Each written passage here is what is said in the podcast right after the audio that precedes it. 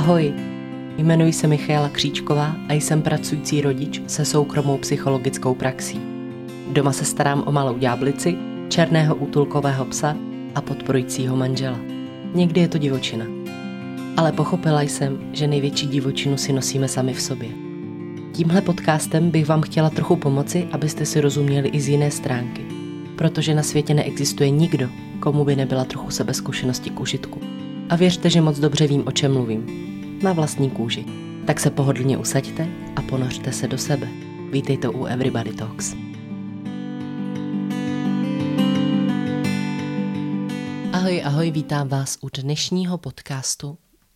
K jeho natočení mě inspirovala situace, která se dělá na Instagramu, kde se na téma působení lidí, kteří mají konkrétní vzdělání v nějakém určitém oboru versus eh, působení lajků, hodně řešilo, hodně se řešilo vlastně eh, informace, jaký můžou mít vliv v nějakém celistvějším úhlu pohledu. A proč vlastně to, že přesvědčený like o tom, že něco, co dělá, je dobře, tak proč je potřeba se dívat trošku šířeji a dál. Já vás ráda na Instagramu taky přivítám pod přezdívkou mk.everybodytalks mě tam najdete. A pokud mě tam nesledujete, tak možná vám utíkají některé zajímavé informace z oblasti psychologie, psychoterapie.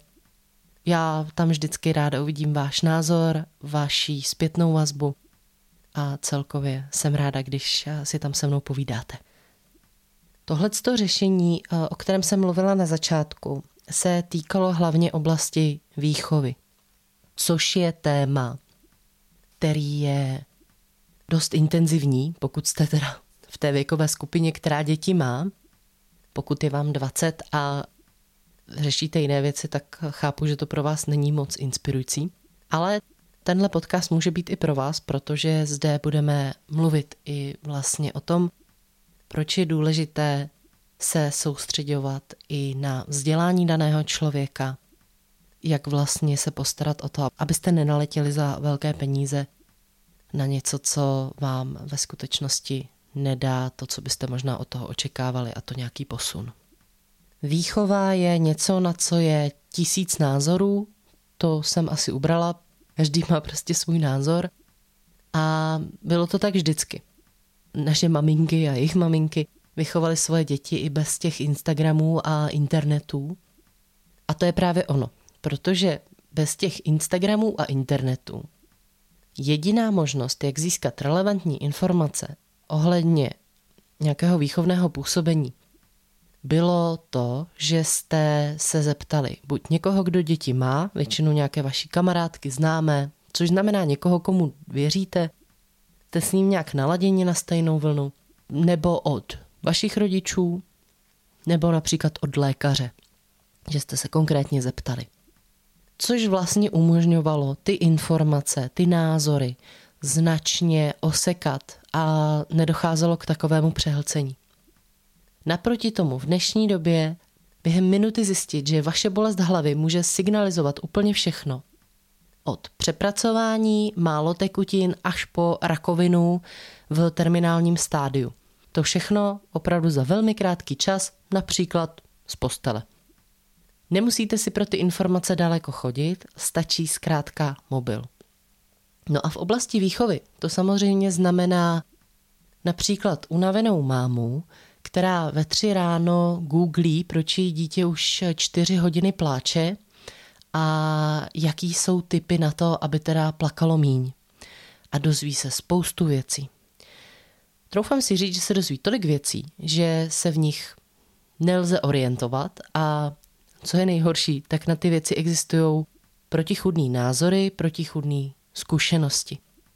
Takže se dozvíte od určitého typu rodičů, že nejlepší je se zkrátka obrnit eh, a kontaktně s dítětem eh, pracovat dál. Od někoho jiného se dozvíte, že to nejlepší, co mohli zkusit, je spánkový výcvik a tady na to zrovna tenhle spánkový terapeut nabízí slevu. Nebo se dozvíte, že svoje dítě rozmazlujete, že byste ho neměli tolik chovat a oni jsou tři ráno, vaše dítě křičí, vy jste pořádně nespali týden, ještě jste si ani nezvykli na to, co se to sakra děje, že u sebe máte takovýhleho cvrčka a nevíte, co s ním. V tu chvíli se hrozně špatně třídějí relevantní informace, aby jsme měli ten náhled a řekli jsme si, tak tohle není teda něco, co by bylo moje, co by mi dávalo smysl. Naopak vlastně se dostáváme do takové nepříjemné úzkosti a tlaku. Pojďme se podívat například právě na jedno slovo, které, které se teď na tom Instagramu hodně míhalo. A objevilo se díky podcastu jednomu. Já jsem ten podcast neposlouchala. A velmi nerada bych, aby jste tenhle podcast brali jako nějaké dehotování nebo tak. Myslím, že to sem vůbec nechci tahat, aby to nenarušovalo vlastně sdělení, o kterém tady s váma dneska chci mluvit. Ale vypůjčím si slovo šikulkování, což je hrozný slovo samo o sobě, to si řekněme na rovinu. A já nevím, jestli ten podcast pak komplexněji ozřejmil tu základní myšlenku. A nebo jestli to opravdu zůstalo takhle vytržené z kontextu. Každopádně na těch eh, sítích už se to pak vytržené z kontextu reálně šířilo a opravdu se tak trošku demonizovalo slovo šikulka ve spojitosti, kdy ho říkám teda svému dítěti, když ho chci za něco ocenit. A konkrétní tedy zase, tak jak už jsem to zahlídla já, což znamená ale přesně v té pozici, co to dělá dál, jak se to předává a jakou základní myšlenku to ponechává, tak uh, už jsem to zahlídla vlastně v té variantě, kdy uh, slovo šikulka vlastně bylo hodnoceno jako špatné, protože pokud ho svému dítěti budete říkat, tak ho vlastně budete předurčovat k tomu, aby se vám snažilo zavděčit. A nejenom vám, ale v dospělosti vlastně všem. A co si budeme povídat? S tímhle má hodně lidí v dnešní době zkušenost, bojuje s tím, já se s tím velmi často setkávám v psychoterapii. Takže je to něco, co chápu a úplně rozumím tomu, že oslovilo stovky lidí. Pokud by stačilo, aby jsme vynechali z našich slovníků slovo šikulka směrem k dětem, tak je to hrozně jednoduchý. By to bylo geniální, bylo by to vlastně skvělý a vlastně by to byl svatý grál, kdyby někdo na tohle přišel. Ale stejně jako v, ve veškerých věcech v oblasti duše vůbec není možný takhle věci zlehčovat a dělat si jednotný závěry na všechny anebo něco demonizovat. Takhle. Asi se shodneme, že nějaké věci jsou opravdu opravdu problematické. A o těch vlastně budu mluvit, protože ono jich zase tak moc není a troufám si říct, že drtivá většina lidí je ani nedělá. Ale zkrátka tedy řešilo se vlastně to, jak můžu v tom běžném denním životě dítěti způsobovat trauma, jak bychom se tomu měli vyhnout a vlastně těch informací, čím vším můžete poškodit svoje dítě, je stovky. Vy se dozvíte, že nesmíte křičet, dozvíte se, že nesmíte dávat cukr, dozvíte se fakt všechno. A reálně, kdybychom tohle všechno teda měli dodržovat, tak nevím, jak to jde zvládnout, teda jak jako bychom to e, jako rodiče, nebo jak by to normální běžný rodič měl zvládnout, protože těch věcí je nekonečno mnoho a ta honba zatím hlavně to dítě nepoškodit je obrovská, ale hlavně tyhle všechny nároky pak u rodičů vlastně způsobují mnohem větší úzkost. Já vlastně i právě v tom slově šikulka, tak eh, jsem četla jeden příspěvek eh, právě u jedné známější Instagramerky a mě to úplně mě to zamrzelo, protože vlastně popisování toho, jak eh, se prarodiče musí učit, že nesmí dítěti říct, že je šikulka, aby ho pochválili za nějakou jeho aktivitu, kterou třeba předvedlo, tak bylo úplně pro mě vlastně hrozně zvláštní, protože on je úplně jedno, jestli řeknete dítěti, že je šikulka, nebo, nebo já nevím, tlesknete, nebo mu řeknete úplně nějaký jiný zvláštní slovo. Pokud byste skutečně nechtěli dítě ovlivňovat v této oblasti nijak, tak by na vás nesměly být znát žádné emoce. Tak by to vlastně znamenalo, že vy musíte být úplně emočně neutrální v komunikaci s vaším dítětem a nereagovat, protože vaše dítě velmi dobře cítí emocionalitu vaší, velmi dobře ji přečte ve vaší tváři. A ono je pak úplně jedno, jestli mu řeknete, hele, ty jsi taková šikulka, anebo ty si tak hezky uh, se najedl tou vidličkou, nebo tak hezky si to napíchl na tu vidličku.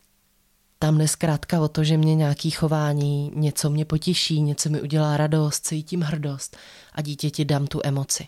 A pokud bychom to měli dopracovat teda tak daleko, že přestaneme našim dětem dávat emoce, tak tady si troufám říct, že jde o skutečný problém. Protože pak by vaše dítě opravdu mohlo vyrůstat v nedostatku. A to jsou ty základy. Co vlastně dítě potřebuje ke svému zdravému vývoji? Ten základ je jednoduchý a ono by se to klidně dalo schrnout eh, tím slovním spojením. Eh, já myslím, že Teresa Ramba to tehdy napsala poprvé snad do svého příspěvku. Láska a mlíko. Vy se totiž potřebujete o vaše dítě postarat. Vaše dítě potřebuje mít pro svůj zdravý vývoj k ruce pečující osobu, která tam pro něj je.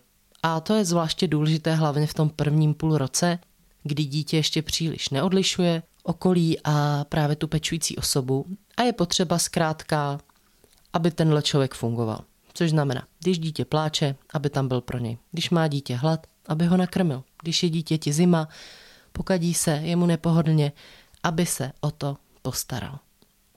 Takže to je taková první informace. Potřebujete se postarat o svoje dítě. Samozřejmě, jak vaše děti rostou, tak se začínají objevovat nové potřeby, které už se můžou zdát trošku složitější. Ale pojďme si to obecně schrnout. Pokud se o své dítě staráte, nebijete ho, netýráte ho, cíleně mu neubližujete, neponižujete ho, neschazujete ho, například jsi neschopný, děláš tohle špatně.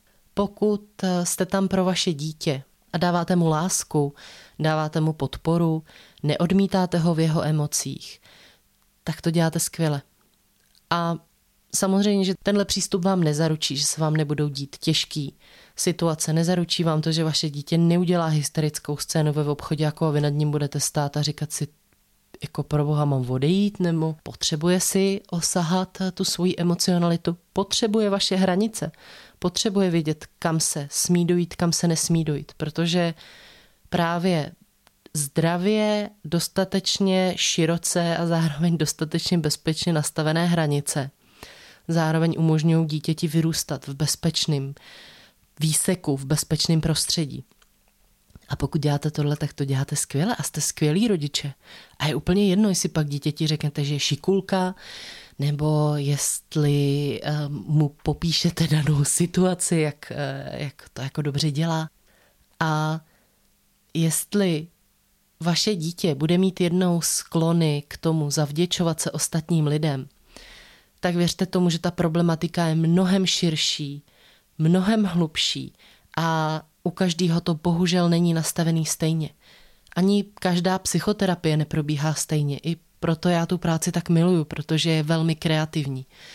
A my všichni máme svoje individuální cesty, svoje individuální zkušenosti, jejich kombinaci, který se následně podílejí na tom, proč jsme takový, jací jsme a proč si řešíme věci, takový, jaký si řešíme.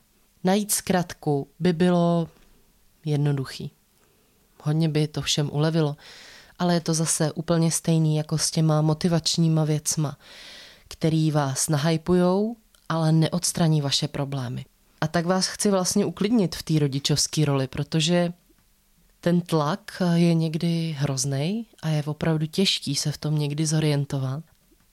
Ale ten základ všichni známe, naše instinkty pořád mají sklony fungovat, jestliže je neodsouváme do pozadí a máme k ním přístup. Ten zbytek už jsou třešínky na dortu. Ale v podstatě, pokud si dáte pozor na ty věci, které jsem vám tady zmínila, tak uh, gratuluju, tak tím tomu nejhoršímu předejdete. Ale uznávám, že my všichni bychom chtěli naše děti ochránit a mě nevíme je. Všichni bychom jim chtěli zajistit uh, perfektní život, aby ideálně neměli žádný obtíže, aby z nich vyrostly naprosto zdraví, sebevědomí osobnosti. Ale taky musíme přijímat to, že jsou věci, které neovlivníme, nepostihneme a věci, které prostě osud a život do cesty přinesou.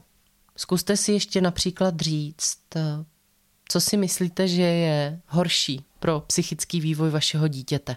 Jestli to, když dítě možná slovně oceňuju uh, hodně hlasitě, nebo prostě ho slovně oceňuju za to, když se mu něco povede a tudíž ho předurčuju možná, kdyby jsme to teda opravdu chytli takhle jednoduše, k tomu, že se vám bude chtít primárně zavděčit. A nebo vystresovaný, úzkostný rodič, který si vyčítá, že svoje dítě traumatizuje, je nejistý v té výchově, nedává tudíž dítěti pevné hranice a nějakou stabilní zpětnou vazbu. Co si myslíte, že je horší? Ale nesmíme se prosím vás nechat stahnout a točit se na detailech. Na těch to opravdu nestojí. A v tom možná spočívá i právě riziko těchto těch neodborných rad, neodborných diskuzí a hlavně toho, že jsou hodně hlasitě slyšet, že se předkládají jako vlastně něco, co je zaručený. Vy sami, pokud si hledáte nějaké informace, já bych vám doporučovala, abyste se vždycky pídili po vzdělání toho daného člověka. Aby vás zajímalo, jestli 50 hodin výcviku regresní terapie je dostatečný vzdělání. Aby vás zajímalo, jestli pracuje vlastně eticky, nebo jestli to dělá jenom z přesvědčení. Což je skvělý, dělat něco z přesvědčení. Ale pokud tam chybí náhled, tak je to průšvih. A například v psychoterapii, vy, abyste mohli dělat tuhle práci, tak procházíte velmi složitým vzděláváním. A to vás všechno, mimo jiný, učí i náhledu. Během toho vzdělávání docházíte na supervize, kde mluvíte o svojí práci, kde se staráte o to, aby ta vaše práce byla kvalitní. A přesto, ano, přesto můžeme narazit na lidi, který to nedělají dobře, kteří vám nebudou vyhovovat, nebude vám u nich dobře, řeknou vám něco, co vám ublíží. A samozřejmě papír taky vždycky neznamená, že je to někdo, kdo ví všechno. Psychologové, psychoterapeuti, nikdo na světě neví všechno. My nejsme odborníci na váš život. Vy sami jste odborníci na váš život. Vy sami se znáte nejlíp, úplně nejlíp na světě. A my vám jenom na této cestě pomáháme, provázíme vás. Takže to jsou za mě takové hodně důležité prvky, kterých je potřeba si všímat. Není nás moc slyšet, myslím si, že se to pomalu mění, hlavně teda zase ty mladší psychoterapeuti, mladší nadšenci, mladší psychologové. A musíme být víc slyšet, protože doba se mění a my občas jsme tak trošku dinosauři, já jsem tak trošku dinosaur. Eh, my na to budeme muset reagovat. Takže já vám děkuji za každý váš poslech, eh, veškerý sdílení, za jakoukoliv podporu, kterou mi dáváte.